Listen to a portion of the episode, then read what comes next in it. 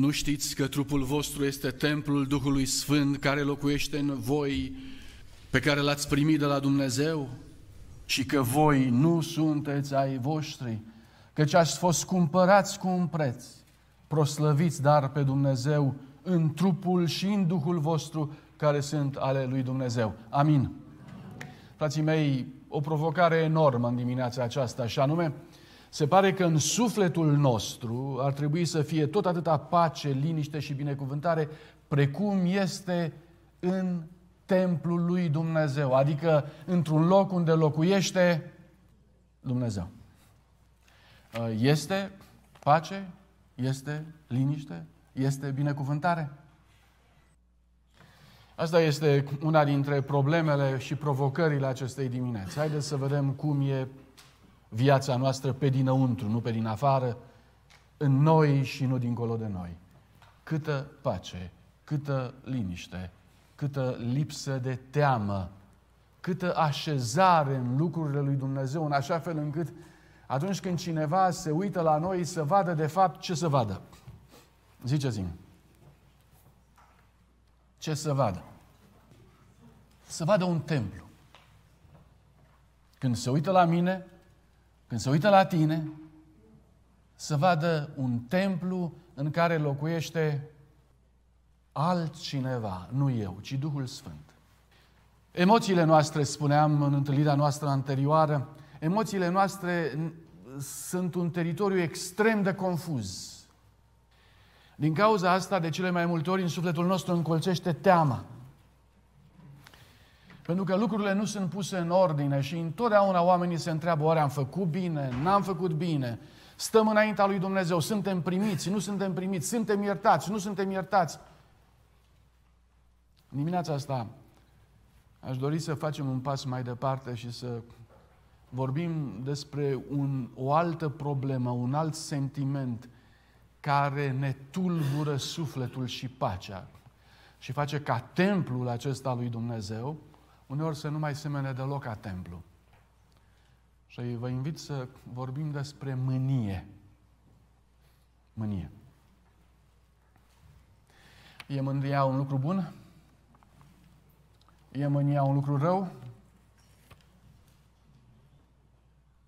Probabil că ar trebui să vorbim puțin despre asta, deși nu avem prea mult timp de definiție și așa mai departe, că până la urmă toată lumea cam știe ce e mânia, că am trecut pe acolo. Adică, cine dintre dumneavoastră nu vă mâniați? Vă rog frumos să ridicați mâna. Toți. Haideți, mai mulți, vă rog. Mulțumesc.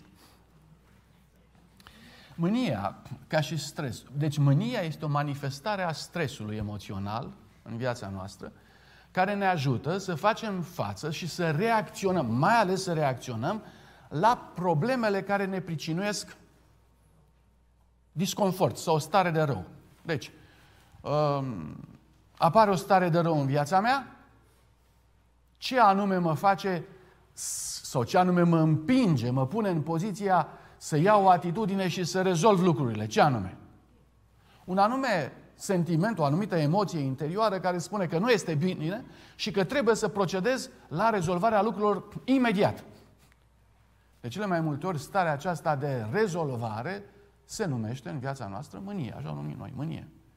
Uh, m-a enervat. M-a mâniat. De ce te-a mâniat? Păi am simțit nevoia ca imediat să pun lucrurile la loc. De ce? Pentru că celălalt le stricase ordinea în care eu le aveam puse în sufletul meu. Și mânia mă ajută să le pun la loc. Imediat. Așa e? Așa e? Frații mei, în general, cam așa gândim, cam așa credem. În realitate,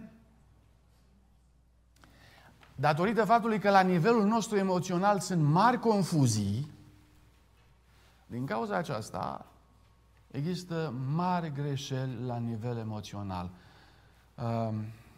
Spuneam în întâlnirea noastră anterioară, rare ori noi putem să avem încredere în emoțiile noastre. Rare ori. De cele mai multe ori, inima este deznădăjduit de rea și nespus de înșelătoare. Pe cine păcălește în primul rând? Inima.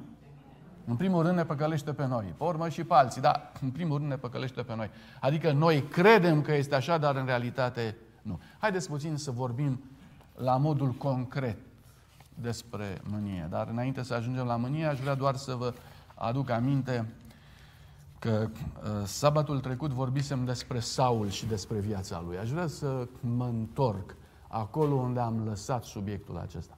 Vă aduceți aminte de câte ori s-a pocăit Saul după momentul în care, după momentul în care Duhul Sfânt s-a retras de la el? De câte ori s-a pocăit? Poftiți? De câte ori? Nu, nu, nu. Sunt momente în care Saul s-a, păcă, s-a pocăit. Au fost, e adevărat că au fost elemente de moment, dar au fost, au fost experiențe deosebite. Um, spre exemplu, ce să zic, în momentul în care Saul a fugit sau s-a dus să-l urmărească pe David, care se, se ascunsese la Samuel acasă. În 1 Samuel, capitolul 19, versetul 23 spune, Duhul lui Dumnezeu a venit peste el și Saul și-a văzut de drum prorocind până la sosirea lui în Naiot, lângă Rama. A fost un moment de întâlnire cu Dumnezeu. A fost un moment real? Sigur că da. A prorocit. Duhul Sfânt a fost peste el. De câtă vreme Duhul Sfânt nu mai venise peste Saul?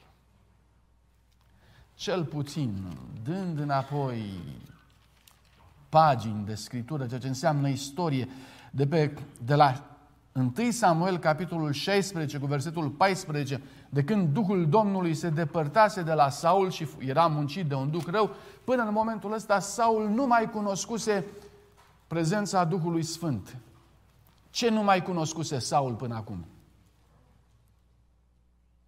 Deci, nu cunoscuse prezența Duhului Sfânt. Implicit ce nu mai cunoscuse? Pentru că zice acolo,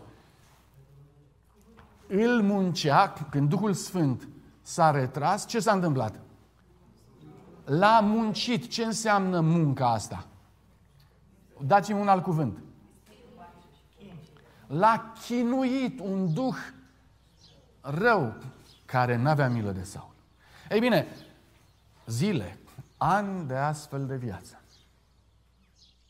Și dintr-o dată se duce el cu un motiv rău să pună mâna pe David, se duce acasă la Samuel și pe drum Duhul Sfânt vine peste el.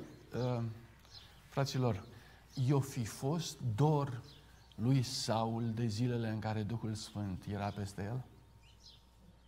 Vreau să vă întreb, vreau să vă, să-mi răspundeți. I-o fi fost dor? I-a fost. Pentru că fără îndoială, fără discuție, prezența Duhului Sfânt aduce o stare de bine asupra omului. Omul este un templu, Dumnezeu este acolo, totul este binecuvântare, nimic nu este blestem, totul este bine, nimic nu este rău, este bucurie, este pace, împreună cu Duhul Sfânt. E o altă lume, o altă realitate. Lui Saul era dor după zilele acelea. Cred că era dor după zilele acelea pentru că în momentul în care Duhul cel rău îl chinuia, îl chinuia prin teamă, depresie, tot ceea ce vreți dumneavoastră, elementele psihologice negative ale vieții care sunt legate mai mult de moarte decât de viață, deci elemente ale morții, în momentul acela el a început să caute un om care să-l scoată din starea aceasta. Vă aduceți aminte? Căutați-mi un om. Și l-au găsit pe David, L-au adus pe David și David, în momentul în care Saul intra, în momentele lui acestea de luptă sufletească, de, de angoază, de chin sufletesc, David lua harpa și cânta. Textul spune că Duhul cel rău se depărta de la el. Cu alte cuvinte, dispoziția lui spirituală, psihologică se schimba, în timp ce David cânta psalmi. Faptul că David este inițiatorul psalmilor în Sfânta Scriptură mie mi se pare extraordinar. Uh, David a inventat cântarea asta de laudă. Nu, nu că nu mai fusese nimic până la el. Și Moise scrisese psalm și așa mai departe.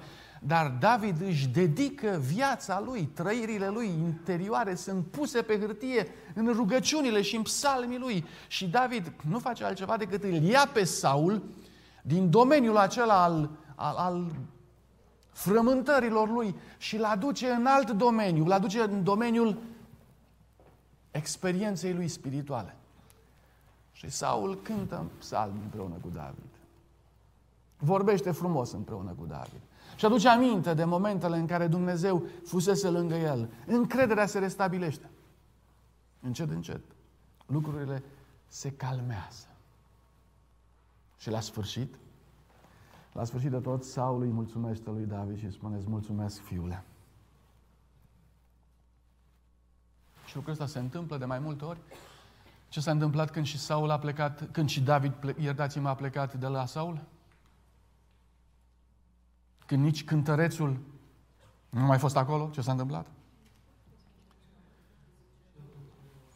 Chinul a continuat, insomniile, problemele, teama, zbuciumul sufletesc, neliniștea, toate au rămas acolo cu Saul.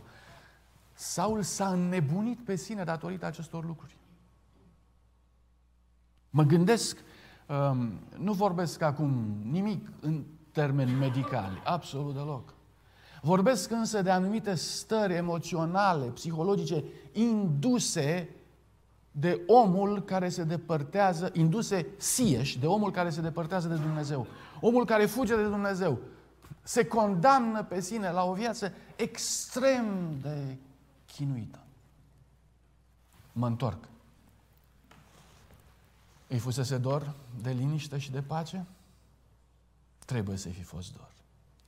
Când a mers și Duhul lui Dumnezeu a venit peste el, Saul a trebuit să fie experimentat din nou bucuria de atunci. I-a mulțumit lui Dumnezeu, a prorocit, a ajuns la locul unde era Samuel și și-a dat jos, ce și-a dat jos? Poftiți? Haina împărătească cu însemnele regale, a pus mantia deoparte și a zis, nu, n-am nevoie. N-am nevoie de mantie, n-am nevoie de regalitate, n-am nevoie de nimic, n-am nevoie de scaun împărătesc, am nevoie de un singur lucru. Am nevoie să stau aproape de Dumnezeu. Gestul acesta n-a trecut neobservat. Apare în Sfânta Scriptură, zice, s-a dezbrăcat de haine, a prorocit înaintea lui Samuel, s-a aruncat fără hainele lui împărătești la pământ toată ziua și noaptea următoare. A fost o experiență extraordinară. Întrebare care am mai pus-o și o pun din nou. A rămas Saul pocăit? Nu, n-a rămas. Întrebarea e de ce? Întrebarea e de ce? I-a plăcut, a dorit, s-a simțit bine, s-a pocăit, a avut posibilitatea să rămână acolo. Știți că demonizații, în momentul în care au fost vindecați de Domnul Isus Hristos, demonizații au zis, noi nu mai plecăm, noi rămânem aici cu tine. Oare Saul, de ce n-a zis la fel? Să fi zis, eu nu mai plec de lângă Samuel, eu rămân aici. De ce n-a făcut asta? Sunt întrebări care mi le pun. Uh, și apoi ne mutăm la noi. Ne pocăim? Ne pocăim? Venim la biserică, cântăm, este bine. Cuvântul lui Dumnezeu vorbește din psalmi, cântările sunt frumoase, corul și așa mai departe, ne simțim foarte bine. Stăm aici, avem o revelație nouă a lui Dumnezeu în viața noastră și spunem ce frumos e lângă Dumnezeu. Rămânem așa? Rămânem așa? Biserica ne ajută ca de fiecare dată să regustăm ce înseamnă bucuria pocăinței. Ce bine ar fi dacă am rămâne. Să rămâi o săptămână întreagă sub impresia sfințeniei pe care ai regăsit-o în Biserica lui Dumnezeu acum. Vreți să luați cu dumneavoastră sfințenia asta o săptămână? Asta e. Asta e provocarea. Rămânem sau nu? Saul n-a rămas. Saul n-a rămas. În Samuel 24 este un al doilea moment al pocăinței lui Saul. 24. Auziți ce îi spune? Mă interesează ce anume a provocat pocăința în viața lui Saul. Se pare că pocăința în viața lui Saul a fost provocată de cuvintele lui David de data asta. Prima dată pocăința a fost provocată de prezența Duhului Sfânt care a venit în viața lui Saul. Acum însă vine din faptul că David îi vorbește așa. Judece Domnul între mine și tine și Domnul să mă răzbune pe tine, dar eu nu voi pune mâna pe tine. Răul de la cei răi vine, zice vechea zicală. Ă, poate că ar merita să o învățăm. Vreți să învățăm un proverb azi? Vă propun proverbul ăsta. De unde vine răul? Răul de la cei răi vine. Mai facem câteodată rău? Știți că uneori ne justificăm răul, spunem, fac rău pentru că așa-i trebuie. Așa-i trebuie. S-a purtat și el rău. Proverbul spune că răul nu este o metodă de rezolvare a problemelor care vine de la cei buni. Răul este metoda de rezolvare a problemelor, metoda cui? A celor răi. De aceea eu nu voi pune mâna pe tine, spune din nou David. Împotriva cui a pornit împăratul lui Israel? Pe cine urmărești tu? Un câine mort, un purice și așa mai departe. Hm. Saul este extrem, extrem de gelos. Este extrem de sensibil la faptul că David vrea să ia tronul. Este adevărat că sub prezența Duhului Sfânt Saul a dat mantia jos și a zis nu trebuie regalitate. Este adevărat. Dar acesta a fost un moment de pocăință care a trecut. Acum din nou Saul are probleme cu îmi ia tronul. Și aici, la peștera Enghedi, sub această problemă, Saul îl urmărește pe David și vrea să ia viața. Și acum David vine înaintea lui și spune, tu ești mare, iar eu sunt un câine mort. Un purice. Apropo, era Saul mânios pe David? Sigur că da. Cum de ajunge Saul să zică tu ești mai bun decât mine? Versetul 17. Căci tu mi-ai făcut bine, iar eu ți-am făcut rău. Cum de ajunge Saul așa dintr-o dată, mânios? Tu ești mai bun ca mine. Ce anume îl schimbă? Unde e trambolina? Unde? E adevărat comportarea lui David, dar unde? Puneți mâna. Puneți mâna. Ajutați-mă.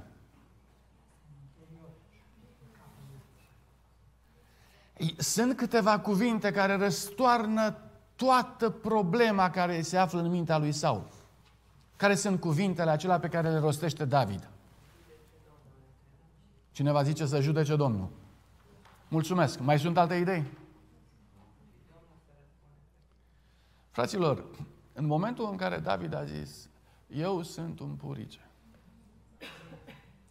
În momentul acela, David i-a luat toate motivele lui Saul pentru ca să-l mai urmărească. Ce a făcut David? S-a omilit. Vă aduceți aminte de textul care spune un răspuns blând potolește toată mânia? Ce face David aici? Îi spune, băi, n-ai cu cine să te lupți, eu nu vreau asta, eu sunt un purice. Vreau să te întreb, uh, cum sunt răspunsurile noastre? În toiul vreunei cerți, când te-ai certat tare, ai răspuns vreodată în cuvintele astea? Deci, încă o dată. Când tu te-ai certat ultima dată, sau penultima dată, sau când vrei, și cearta a fost intensă. Ai răspuns vreodată așa? Da sau nu? Cine a răspuns? Ridicați mâna. Nu, fraților, noi nu răspundem așa. Din ce cauză? Din ce cauză noi nu putem răspunde cu cuvintele astea? Las, cine sunt eu, mă? Sunt o nimica toată. Lasă, nu te mai certa cu mine. Te rog eu frumos. Um, I-ai răspuns soției așa? Da, soția. I-ai răspuns soțului, cine? Lasă, nu te mai certa cu mine. Sen. A fost și obuz. Te rog eu frumos, nu.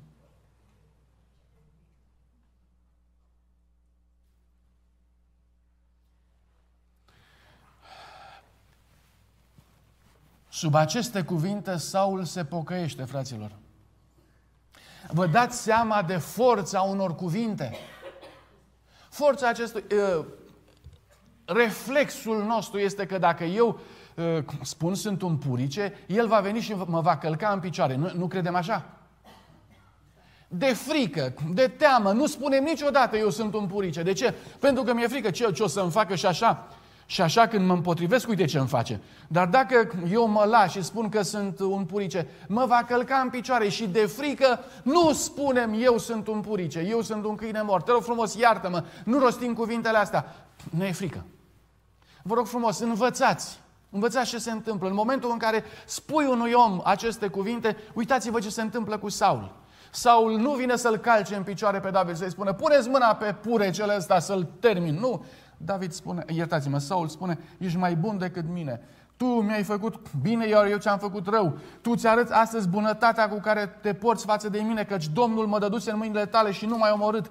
Dacă întâlnește cineva pe vrăjmașul lui, lasă oare să-și urmeze drumul în liniște, acum iată, știu că tu vei domni și împărăția lui Israel va rămâne în mâinile tale. E pocăință? E pocăință. Fraților, încă o dată vreau să spun, într-un conflict, poziția pe care fiecare dintre noi o luăm determină pocăința celuilalt. Și dacă niciunul nu se pocăiește, să știți că niciunul nu folosește cuvintele lui Dumnezeu. Asta e problema. Și este momentul în clipele astea să ne gândim foarte mult la ce cuvinte folosim, că certurile nu se mai termină. La ce cuvinte folosim, conflictele nu se mai termină. Să ne întrebăm, oare de ce nu putem spune, te rog frumos, iartă-mă că am greșit. De ce nu putem spune? Eu nu pot spune. De ce? Ăsta a fost momentul al doilea. Rămâne Saul în uh, momentul acesta al pocăinței? Nici asta nu. A doua oară, Saul se pocăiește și aproape că iertați-mă, l-aș primi în biserică. Și a spune, haide Saul în biserică, că pocăința este reală. E reală? În capitolul 26 îl regăsim la același nivel, în aceeași poziție. Capitolul 26.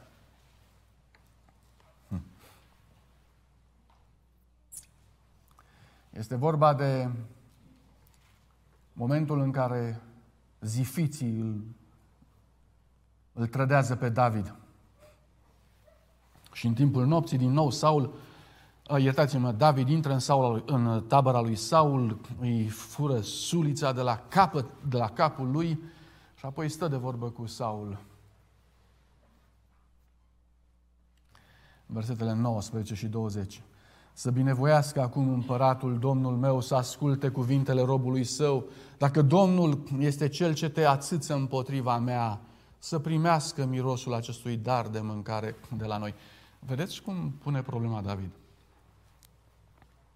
Mă uluiește. David îi spune, oare nu cumva Domnul îl pune pe Saul să mă prigonească? Vă rog să observați, David, tot ceea ce se întâmplă aici îl pune, îl pune în legătură cu Dumnezeu. Absolut tot. Dacă conflictele noastre, dacă uh, certurile noastre, dacă le-am raportat la Dumnezeu, ce cu totul altfel ar fi gândirea noastră.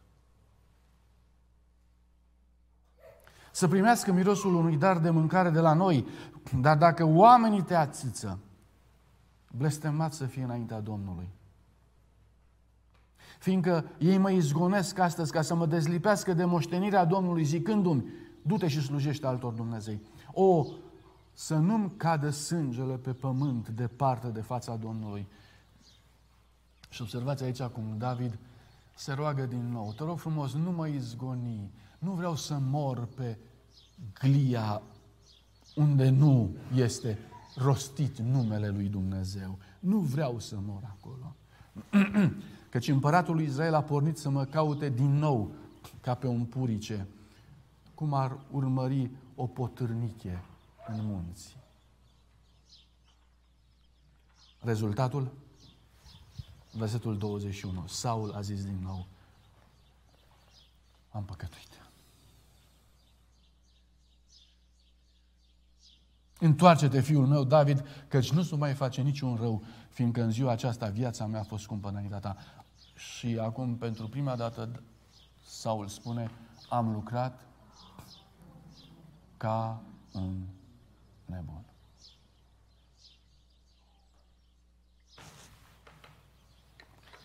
Fraților, eu nu vreau să vă provoc, dar uneori viața noastră se aseamănă foarte mult de această exclamație a lui David, a lui Saul, pardon. Am lucrat fără minte.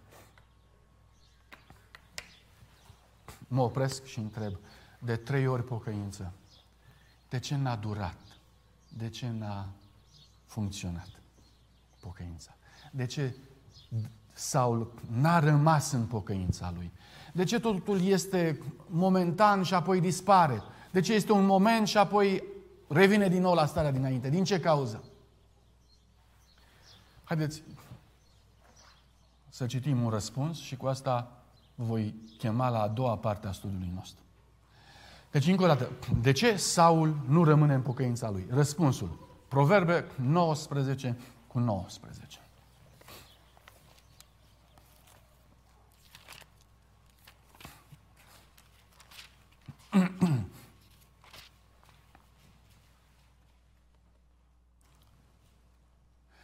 Cel pe care îl apucă mânia trebuie să-și primească pedeapsa. Și dacă îl scoți din ea, va trebui să mai faci odată lucrul ăsta. Haideți puțin să înțelegem despre ce e vorba. Da? Deci, cel pe care îl apucă mânia trebuie neapărat să-și primească pedeapsa. Corect? Până aici. Și dacă îl scoți din ea, adică din ce? Dacă îl faci să nu mai fie mânios, cumva, printr-un artificiu, îi vorbești frumos, îl mângâi, îi dai 100 de dolari, îi cânti și așa mai departe. Cum vreți dumneavoastră? Dacă faci lucrul ăsta, va trebui să-l mai să mai faci odată lucrul acesta. Adică ce înseamnă? Adică nu s-a vindecat. El se va mai mânia încă o dată. Cu alte cuvinte, mânia se pare că nu are soluții foarte reale, foarte multe. Ea are doar câteva. Una dintre ele este pedeapsa. Mai cunoașteți altele? În afară de pedeapsă, mai cunoașteți altele? Fraților, cineva îmi spune pocăința. E adevărat, pocăința este o soluție, dar trebuie să te și intereseze. Vă rog să observați, Saul era sau trebuia să se pocăiască datorită faptului că Duhul Sfânt venea peste el, dar pe el îl interesa pocăința? Nu. Duhul Sfânt îl pocăia. Apoi David îl trecea prin anumite situații în care trebuia să recunoască lucrurile, dar pe el nu-l interesa, nu exista ceva din interior care să îl convingă și să dorească neapărat pocăința. Nu exista. Dacă nu există ceva interior, fraților, dacă omul nu dorește schimbarea și dacă nu primește lupta Duhului Sfânt pentru ca să-l pocăiască, atunci mânia nu își are soluții definitive. Te vei întoarce la aceleași lucruri încă o dată și încă o dată și încă o dată și așa mai departe. Suntem mânioși? Ne mâniem? Care-i baia? Rog media să-mi pună primul slide și să încercăm repede de tot să trecem puțin prin problemele care ne așteaptă. Primul, prima idee este mânia deschide sufletul în fața lui satana. Aceia care se consideră îndreptățiți să-și exprime mânia sau resentimentele la orice provocare aparentă, deschid porțile inimii pentru satana. Adică mă mânii, mă supăr. Spuneți-mi ce se întâmplă. Eu zic, mă supăr pentru că e normal să mă supăr. De ce mă supăr eu? Spuneți-mi definiția de la început. De ce mă supăr eu? Eu zic, pentru că vreau să rezolv lucrurile. Mânia este starea de emoție interioară prin care eu sunt gata să rezolv lucrurile. Și rezolv lucrurile cu orice preț. Trec prin cinci oameni, fac praf tot în jurul meu, dar rezolv lucrurile. Realitatea este se deschid porți pentru satana. Eu nu rezolv nimic. Nu vă mai amăgiți cu definiții de un fel sau altul. Eu nu rezolv nimic. Eu deschid porți pentru satan. Ori de câte ori mă supăr, ori de câte ori sunt mânios. Mai departe, dacă dorim să trăim în armonie cu cerul, trebuie să alungăm din suflet amărăciunea și ostilitatea. Frumoasa carte, Hristos Lumina Lumii, pagina 310. Trebuie să arunc din suflet amărăciunea și ostilitatea. Păi cum să o arunc, frate? Că mă scol dimineața și am așa amărăciune în suflet, de toată ziua stau posac. Mă uit la mine și, și îmi cade fața. Sunt încruntat. Uitați-vă la mine câte riduri am. Pot să zâmbesc? Hmm. Nici măcar nu-mi propun. De ce? Pentru că mie mi se pare că trebuie să rezolv lucruri. Și le rezolv prin amărăciune.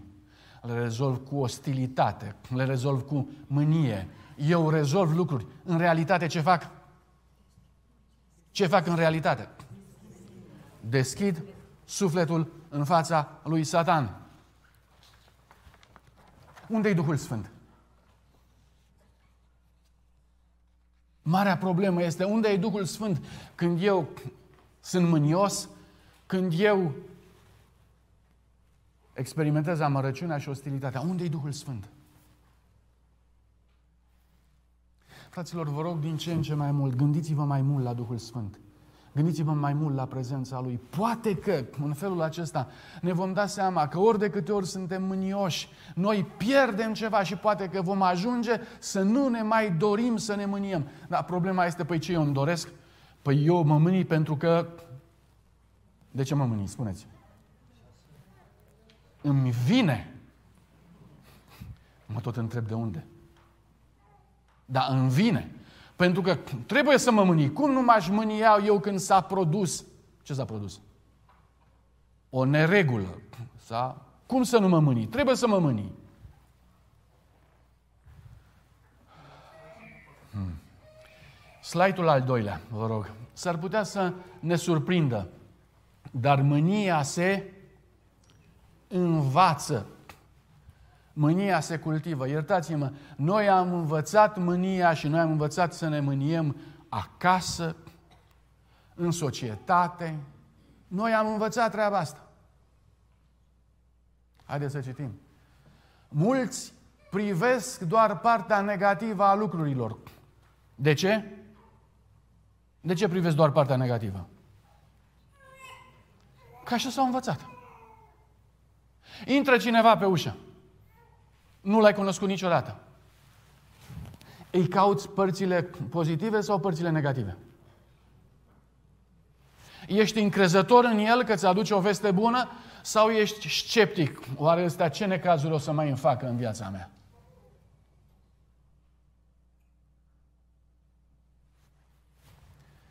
Mulți privesc doar partea negativă a lucrurilor. Uh, vreți să ridicați mâna sau nu o ridicați? Da, așa în suflet, în minte. Ridicați mâna, vă rog frumos. Noi, de care suntem? De ea cu partea negativă sau cu partea pozitivă? Ridicați mâna tare de tot, în, în minte. În minte, ridicați Da? Ei amplifică presupusele lor motive de indignare, își stimulează mânia, se lasă invadați de un spirit răzbunător și de simțăminte de ură, în timp ce în realitate nu a existat nicio cauză obiectivă a nemulțumirilor. Cu alte cuvinte, și-au făcut idei că ar exista așa ceva. Dacă rezistați în fața unor asemenea simțăminte, veți experimenta o mare schimbare în relațiile pe care le cultivați cu semenii voștri. Deci, dacă veți rezista în fața simțămintelor acestora, relațiile cu semenii se vor îmbunătăți fantastic de mult. Ia spuneți-mi, vă rog, care sunt simțămintele față de care trebuie să rezistăm? Că aș vrea să, să văd dacă le-am învățat. Care sunt? Poftiți? Nu, nu. Care sunt sentimentele? Auziți?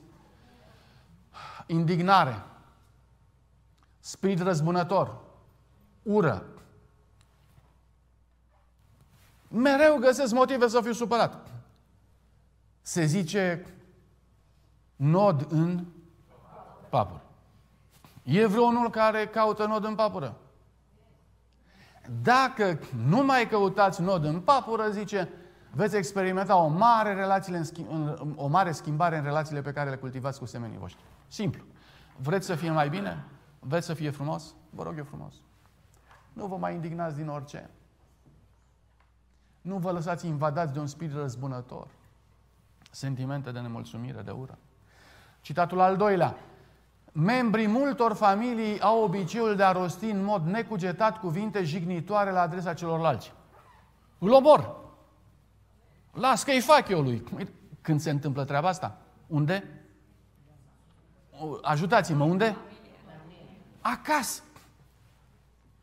Soțul, soția vorbesc despre vecin, aude copii. Copiii aud. Când copiii aud, ce învață? Îl vei auzi și ei imediat. Îl omor și eu. Voi face, voi drege. Se copiază. Cuvinte jignitoare la adresa celorlalți și pe măsură ce este tolerat, obiceiul de a ironiza sau de a vorbi aspru devine din ce în ce mai puternic. În felul acesta sunt rostite tot mai multe cuvinte cu caracter discutabil, care par a fi inspirate mai degrabă de cine? De satana decât de Dumnezeu. Haideți, fraților, să ne oprim puțin aici și să ne întrebăm foarte serios. Ce facem cu cuvintele astea care par a fi inspirate de cine? De satana. Păi e un prost. Boul ăla. Doamne ferește că nu mai vreau să vorbesc. Ce sunt cu cuvintele astea de inspirație demonică? Vreau să vă întreb, Duhul Sfânt unde e? Fraților, de ce nu ne punem problema Duhului Sfânt? Eu n-am nicio... Cum să zic? Poate că nu ne sperie cuvintele astea, dar n-ar trebui să ne sperie că pe fondul ăsta Duhul Sfânt nu poate să fie. Adică nu mă sperie gândul că aș putea să fiu un creștin fără Duhul Sfânt. Și atunci ce fel de creștin sunt? Spuneți-mi ce fel de creștin sunt. Sunt sau nu? Sunt sau nu? Dar ziceți odată. Sunt creștini sau nu sunt creștini? Nu sunt creștini. În ochii lui Dumnezeu și ai Sfinților Îngeri, cuvintele rostite sub influența mâniei sunt considerate asemenea unor, ziceți, ce e blasfemia? Ce e blasfemia? Blasfemia, blasfemia este un cuvânt de jignire adus direct împotriva lui Dumnezeu. Deci cuvintele de mânie, eu ți le spun ție, că m-ai enervat. În realitate se duc unde? Împotriva lui Dumnezeu. Mânia se cultivă, se învață. Ce remediu aveți? Față de, cult, de cultura asta. Cu porumb. Ce, ce remediu avem? Fraților, o rog pe soția mea să mă ajute și să-mi aduc aminte de următorul text. Să n-apună soarele peste mânia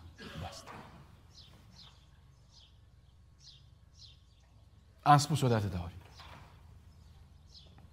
Să n-apună, fraților. Cu alte cuvinte, păi, termină cursurile, ieși de la cursuri. Nu mai sta să înveți mânia. Ieși de la cursuri. Învață că ești un templu al Duhului Sfânt. Fă un efort. În momentul în care îți clocotește toată mânia, fă un efort și spune, nu, eu sunt un templu al Duhului Sfânt și vei vedea ce se întâmplă. Aduți aminte că ești un templu al Duhului Sfânt în momentul în care îți clocotezi nervii și te vei surprinde într-o asemenea postură încât nu vei putea să crezi că tu ești ăla. Pentru că diferența între un templu și între oala pe foc plină cu mânie este teribil de mare.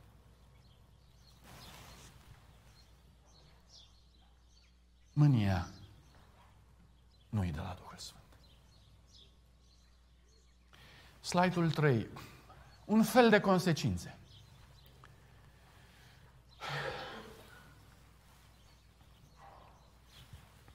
Există o categorie de oameni care au ajuns total de lipsiți de stăpânire de sine. Ați văzut creștini care nu se mai pot stăpâni? Am văzut și oameni care nu se mai pot stăpâni. Foarte mulți. Dar creștini care spune, eu lasă-mă, nu mă mai pot stăpâni. Nu se mai pot opri. Din mânie, din... Ei nu și-au înfrânat temperamentul și limba, iar unii dintre aceștia pretind că sunt urmași al lui Hristos, dar nu sunt. Domnul Iisus nu îi recomandă ca exemple ale slujitorilor săi. Dacă ar fi să punem doar citatul acesta, cele câteva rânduri în dreptul nostru, vreau să vă întreb, suntem de-ai Domnului sau nu suntem de-ai Domnului? Suntem sau nu suntem? Ei sunt lipsiți de înțelegere, nu se lasă ajutat și nici convinși. Degeaba le spui, nu te mai mânia, că nu-i frumos, că nu știu ce. Nu, el o ține pe a lui. Sunt pur și simplu iraționali și nesănătoși mental. E foarte grav să spui lucrurile astea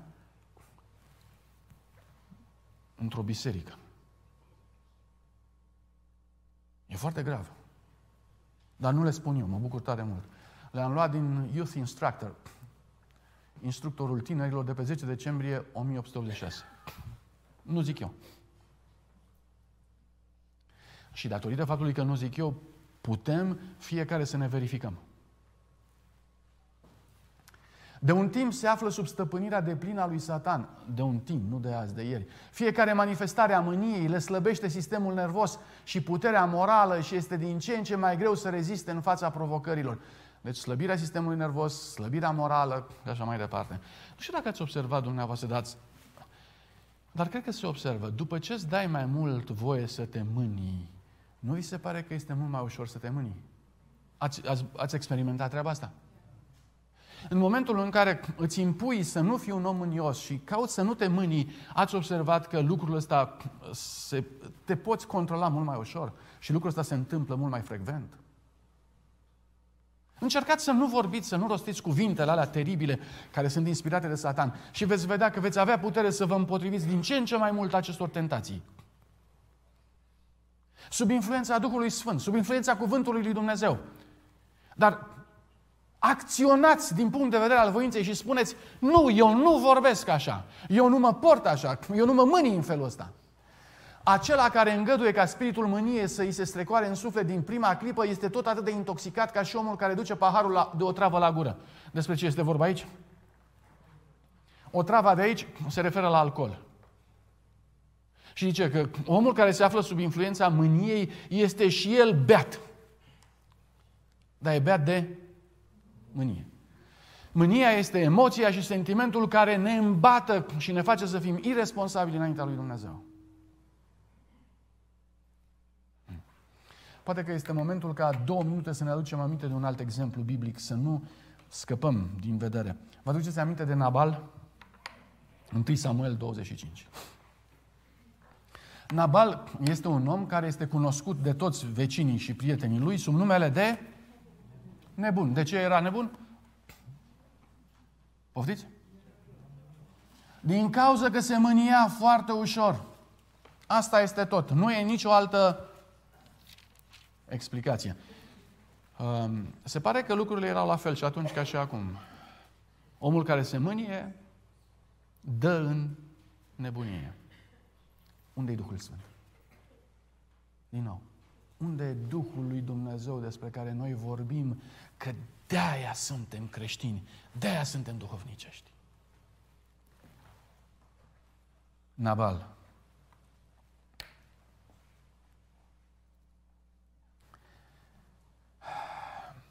Da. Auziți ce zice Nabal? Cine este acest David? Cine este fiul lui Isai? Sunt mulți slujitori care fug de la stăpâni. Să-mi iau eu pâine, apa, vitele mele care le-am tăiat pentru tunzătorii mei, să le dau unor oameni care nu știu de unde vin. Omul mânios și nebun este arogant și irresponsabil. Ăsta este Nabal. Fraților, nu mă surprinde Nabal, că ăsta e nebun. Mă surprinde David. Când aude cuvintele astea lui, lui Nabal, ce se întâmplă cu David? Astea sunt cuvinte care pornești de la un nebun, de la un om mânios, ajung la un alt om care este alesul lui Dumnezeu și determină același lucru în alesul lui Dumnezeu, adică la David. Și David se mânie. Și le spune tuturor celorlalți, încingeți-vă sabia de la versetul 12 și uh, terminăm tot. Vreau să vă întreb, îi găsiți circunstanțe atenuante lui David? Sau este și el ca lui Canabal? Este canabal sau nu? Fiți atenți, mânia ne aduce uneori pe același plan. Și mulțumesc lui Dumnezeu pentru Abigail. Auziți cum pune problema Abigail? Pentru ca să vedeți forța argumentațiilor și a cuvântului. Pentru ca să ajungem la concluzia că mânia este o problemă, este o problemă de relație între noi, de, de cum vorbim, de cum învățăm, cum înțelegem lucrurile. E o problemă de aici. Și Duhul Sfânt ar trebui, dacă îl lăsăm în viața noastră, să ne lumineze și vorba, limbajul, comunicarea și înțelegerea. Și și dispoziția noastră. Auziți ce zice, ce zice Abigail? Versetul 30 și 31. Când va face Domnul, Domnului meu tot binele care ți l-a făgăduit și te va pune mai mare peste Israel. Adică ce e asta? Nu te gândi la acum că ești nervos, gândește-te la după ce trece mânia. După ce trece mânia, ia gândește-te, îți convine modul în care te porți. Ești tu reprezentantul Domnului despre care Domnul a zis că te va pune? Atunci nu va avea Domnul meu nici mustrări de cuget, nici nu-l va durea inima că a vărsat sânge degeaba și că s-a răzbunat. Asta e problema. S-a răzbunat cum? Avea dreptate? Avea. Care era problema? Trebuia să-l răspunde cine? Trebuia să-l răzbune cine? Dumnezeu. Asta e marea problemă. Și Abigail îi spune, păi de ce nu lași pe Dumnezeu să te răzbune El? De ce să te răzbuni singur? E cea mai mare greșeală să te răzbuni singur. Ori mânia asta cere, mânia în formele ei foarte raționalizate, cere fă dreptate, rezolvă problemele, pune lucrurile la, la loc. Și Abigail spune, nu le pune tu la loc, că nu le pui bine. Lasă-L pe Dumnezeu să le pună la loc. Întrebarea mea este, câți dintre noi, în momentele noastre de răzbunare, spunem așa, lasă că va răzbuna Dumnezeu. Câți?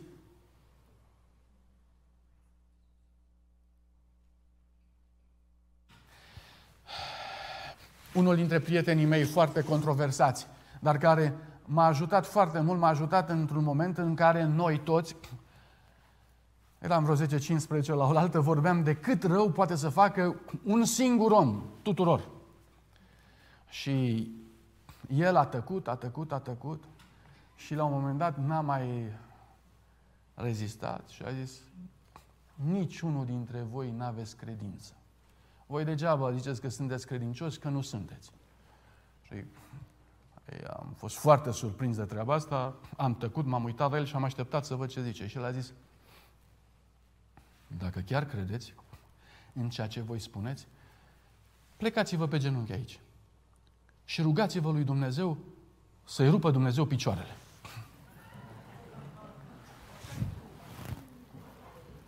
Păi de ce râdeți? Păi ce? Prin vorbă nu asta făceam. Prin vorbă nu asta făceam. Păi spuneam în vorbă, uite, nu-i bun, nu faci asta, nu faci asta. Rezultatul era, trebuia să-i rupe cineva picioarele. Nu? Asta era rezultatul. Și l-a zis, ia rugați-vă. Și când mi-a pus treaba asta, mi-am dat seama ce rușine trebuia să-mi fie de vorbele mele, că înaintea lui Dumnezeu mi-era rușine să mă rog așa. Nu? Mi-era rușine. Dar de vorbit, de vorbit nu mi-era rușine să vorbesc pentru că mânia îmi spunea că e drept, frate, se justifică, învățam să fiu mânios. Și el mi-a spus, ia vezi, înaintea lui Dumnezeu tot așa face?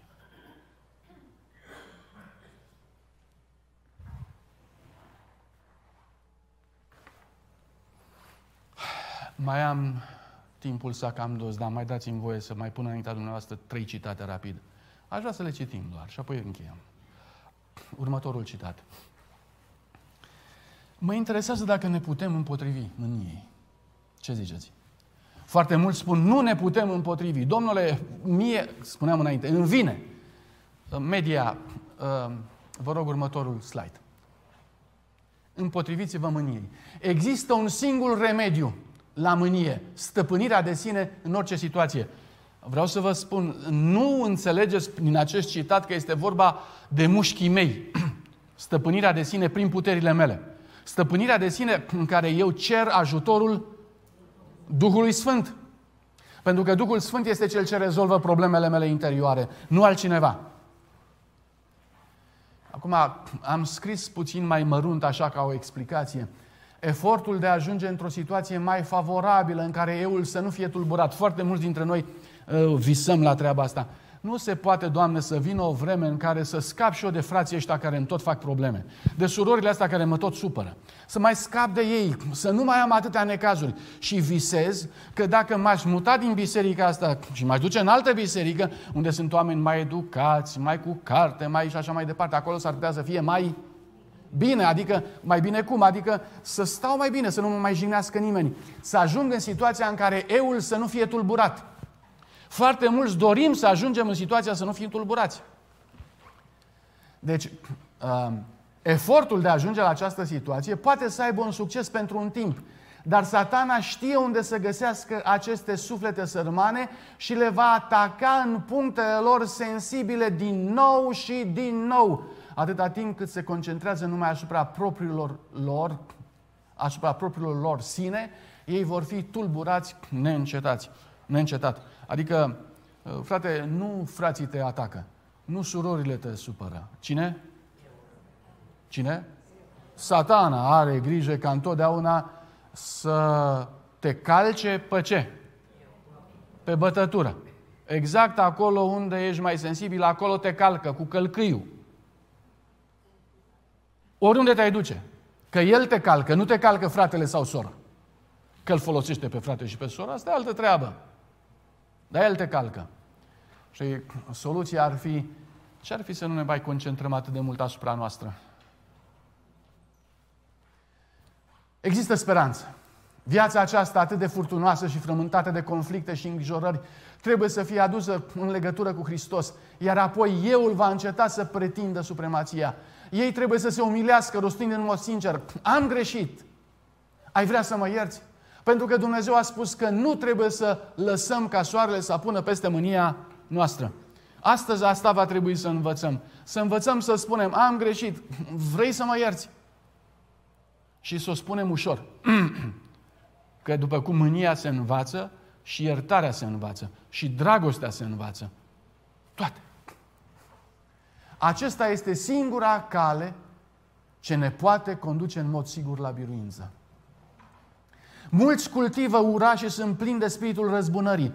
Opriți-vă, opuneți-vă unor asemenea simțăminte și veți experimenta o mare schimbare în relațiile voastre cu semenii. Care este ideea? Opuneți-vă vouă înșivă. Următorul, următorul slide este vorba despre învingerea propriilor noastre probleme emoționale. Putem? Tu faci parte dintr-o familie ai cărei membri cu, au o gândire dezechilibrată, confuză, deprimată, afectată de circunstanțe și receptivă la influențe exterioare. Este o, o, este o scrisoare uh, adresată unui caz care este descris în aceste cuvinte. Dacă nu vei cultiva în mod, un mod de gândire optimist, mulțumitor, fericit și voios, este posibil ca satana să ia în stăpânire voința ta. Deci, fraților, ce avem de făcut? Haideți să repetăm, ce avem de făcut? Gândire optimistă, plină de mulțumire. Vă spuneam și data trecută. Imaginați-vă că începeți rugăciunea spunând, Doamne, îți mulțumesc pentru cât bine mi-ai făcut. Mai puteți să spuneți după aceea, dar Doamne, mai am și probleme.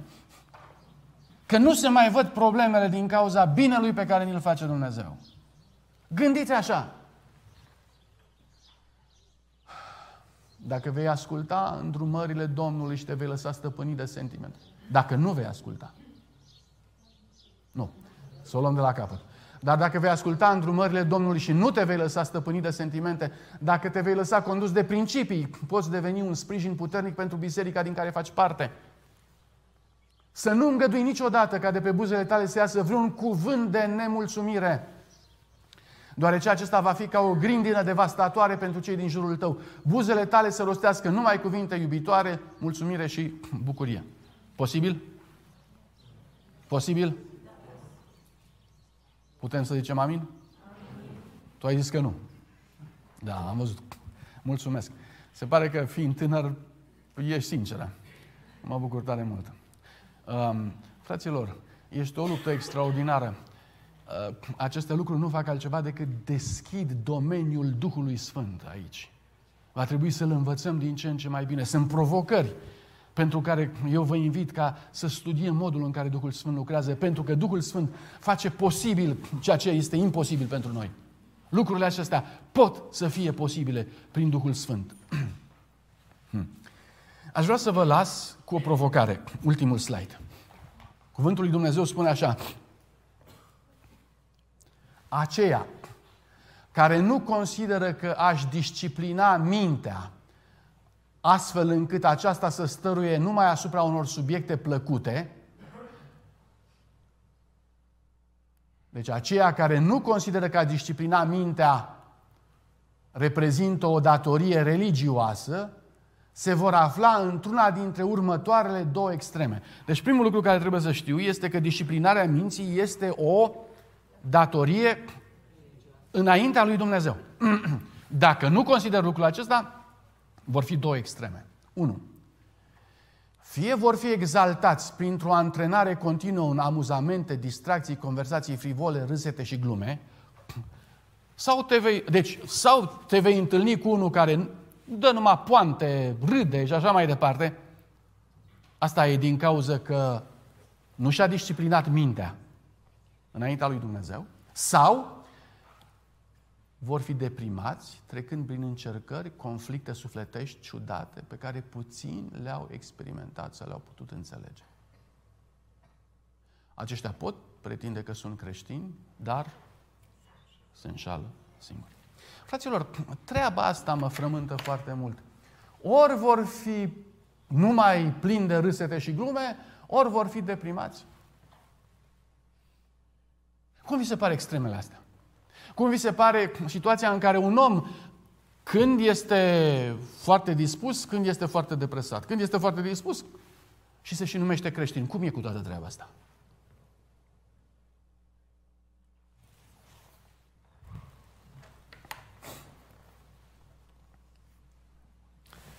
La un moment dat, Samuel, față în față cu poporul, poporul îi spune, ai fost tu bun judecător cu noi până acum, dar s-a terminat. Vrem un împărat. Vreau să vă întreb, i-a căzut bine lui Samuel? Nu i-a căzut bine. S-a mâniat Samuel?